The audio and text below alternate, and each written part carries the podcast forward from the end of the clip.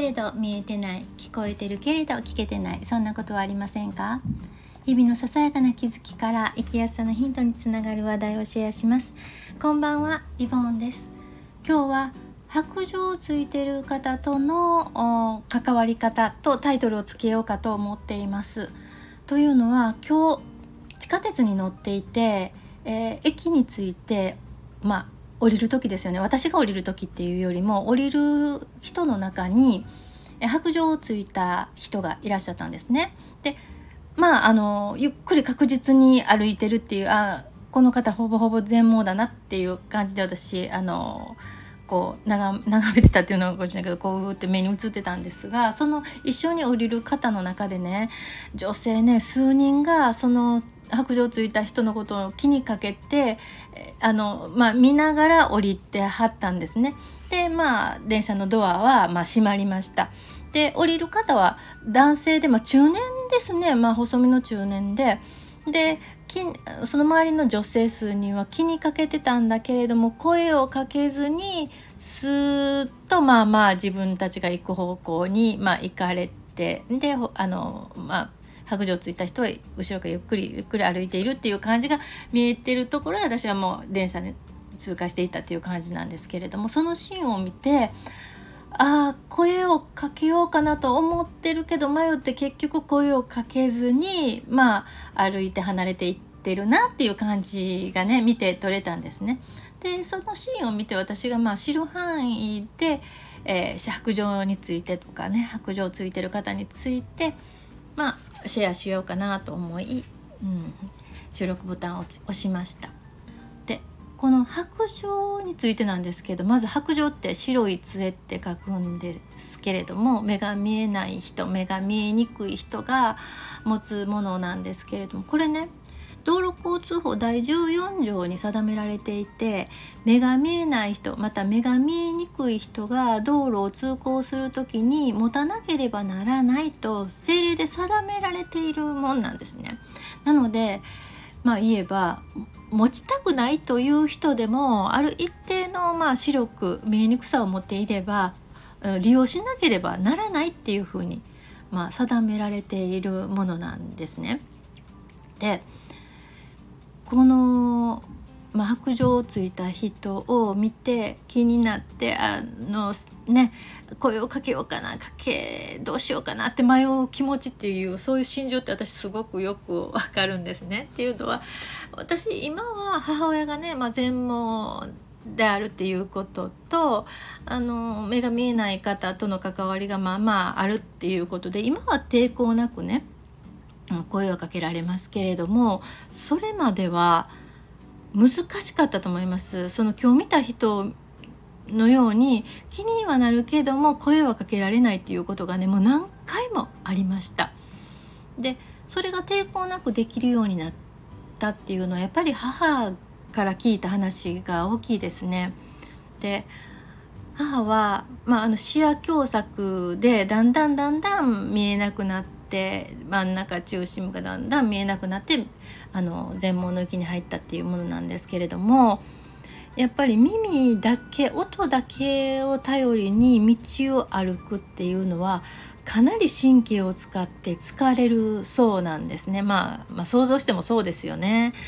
えなので、えー手引きしましょうかっていうふうに申し出てもらえるとすごく助かるっていうのを聞いたんですね。それから私は迷いなくあの声をかけるようにしますし、うんあのうん、で私声をかけるのを迷っていた時っていうのはどういう気持ちが働いていたかっていうと声をかけてその人のペースを乱すことになって逆に迷惑なんじゃないかなっていうね思いがね働いてたからなんですよね。うん、でもその母の言うね話を聞いていやあのもしそうであればあのあちらから断ってもらえるだろうし自分があの、まあ、気になればあの声をかけさせてもらうっていうのは別にいいんじゃないかなと思って今はあまりあの抵抗なく声をかけれるようになりました。でまたその声をかけない一つの迷いになるかもしれないんですけど白状を持っている人でもサクサクスムーズに歩いてる人っていうのもいらっしゃるんですね。でその理由っていうのはその、まあ、全盲の人っていうのはねあの白状を、まあ、点字ブロック頼りに歩いていたりだとか介助者がいるのでね分かりやすいんですけれどももう少し見えてる人っていうのはまずうん。まあ、ぼんやり見えてるっていうのもありますけれども中心部だけが少し見えている人とか逆に中心部が見えなくて外側が見えている。ちょっとねこれ想像しにくいんだけれどもあのこの真ん中だけが暗転で周囲が見えてるっていう人はねあの見えてるように歩かれるのでね、えー、大丈夫なように見えたりするのであのこの白状ついてるけれども声をかけていいんだかどうなんだかっていうのねあると思うんですね。なのでまあ見えてるなって感じる人は別にいいかもしれないんですけれどもやっぱりこのたどたどしくスピードがね遅くゆっくり歩いてる人には声をかけた方が私はあの自分も気持ちがねあのしんどくないしいいんじゃないかなと思います。で声をかける時の、まあ、声のかけ方なんですけれども私の場合はですねあの手引きさせてもらいましょうかみたいな感じでそういうふうに声かけます。でえっといきなり横から「すいません」って言わない「すいません」って言わないですね。私この間はちょっとだけほんのちょっとだけトントンってしてあの手引きさせてもらいましょうかっていうふうに言ってる自分がいましたね。うんそうです。大体そうですね。横に行って「すいません」とは言わないですね。手引きさせてもらいましょうかって言ったらまあその手引きっていうのでね相手には通じますしね。うん。なのであのちょっと今まで迷っておられるおられたっていう方がいらっしゃったらねあの声をかけられたらいいと思います。そしてまああの不要であればいいですって言われると思います。でもね私最近声かける中で断られるっていうことほぼほぼないです。本当に短短何？短期間じゃないわ。すごい短い距離であってもお願いしますって言ってもらえることが多いですね。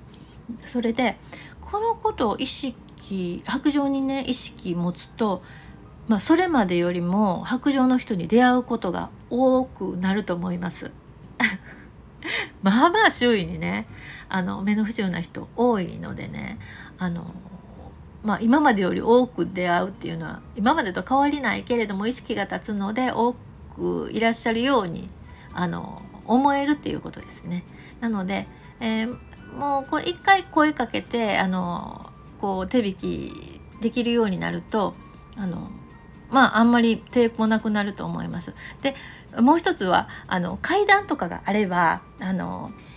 下りの階段か上りの階段か伝えられるといいですよね。まあエスカレーターとかはちょっと難易度が高くなりますけれどもそれもまあその方に直接ねどうしたらいいですかって聞くのが一番かなと思います。はいなのであんまり怖がらずに声をかけても大丈夫かなと思います。今日も最後まで聞いていただいてありがとうございました。ではまた。